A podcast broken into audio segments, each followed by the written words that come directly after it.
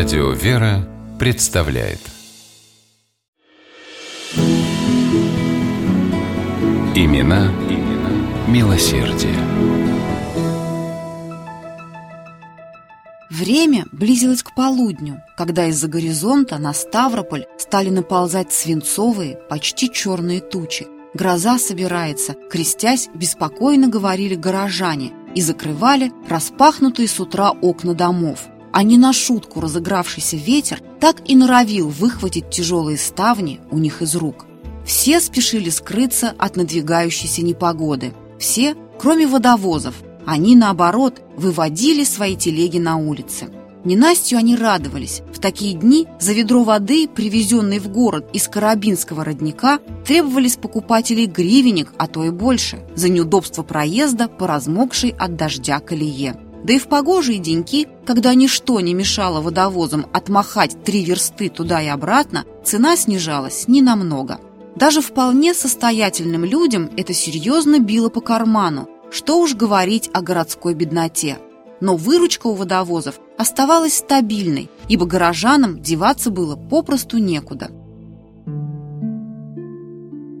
Водопровода в городе нет, а воду из речки, носящей красноречивое название «мутнянка», местные медики употреблять настоятельно не советовали. И неизвестно, сколько бы еще так продолжалось, если бы в один прекрасный день в Ставрополь из Тифлиса не приехал купец первой гильдии Гавриил Иванович Тамамашев.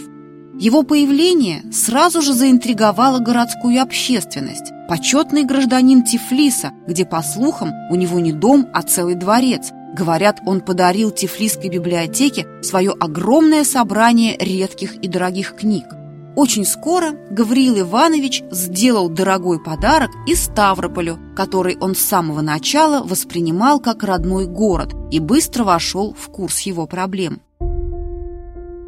В 1839 году Тамамашев уведомил городскую думу о том, что хочет строить в Ставрополе водопровод целиком и полностью за собственный счет. Дума, разумеется, возражать не стала.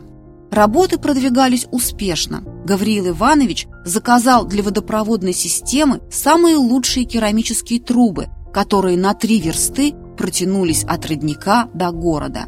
И вот, наконец, 13 ноября 1840 года Ставропольский водопровод был пущен. Жители города ликовали, собравшись возле бассейна у крепостной горы, куда поступала чистая, пригодная для питья родниковая вода – ее можно было набирать в любое время суток и совершенно бесплатно. Правда, за сбор воды из колонок, расположенных по пути следования водопровода, плата взималась, но она была просто пустяковой, копейка за ведро, а с бедняков и вовсе ничего не брали. Это было единственное жесткое условие, которое Гавриил Тамамашев поставил перед городскими властями, взявшись за строительство, обошедшееся ему в 45 тысяч рублей.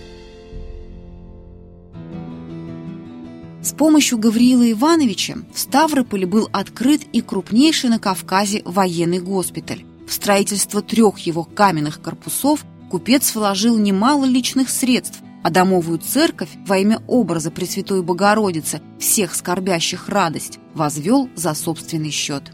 Тамамашев не скупился на заботу о храмах. Свои пожертвования церкви он, как христианин, конечно, стремился не афишировать, однако известно, что Гавриил Иванович оказал значительную поддержку строительству Ставропольского Варваринского храма и Иоанна Мариинского женского монастыря. Из города Тамамашев уезжал почетным гражданином. Так Ставрополь отблагодарил щедрого купца за его доброту и до сих пор о нем не забывает. Имена, имена милосердие.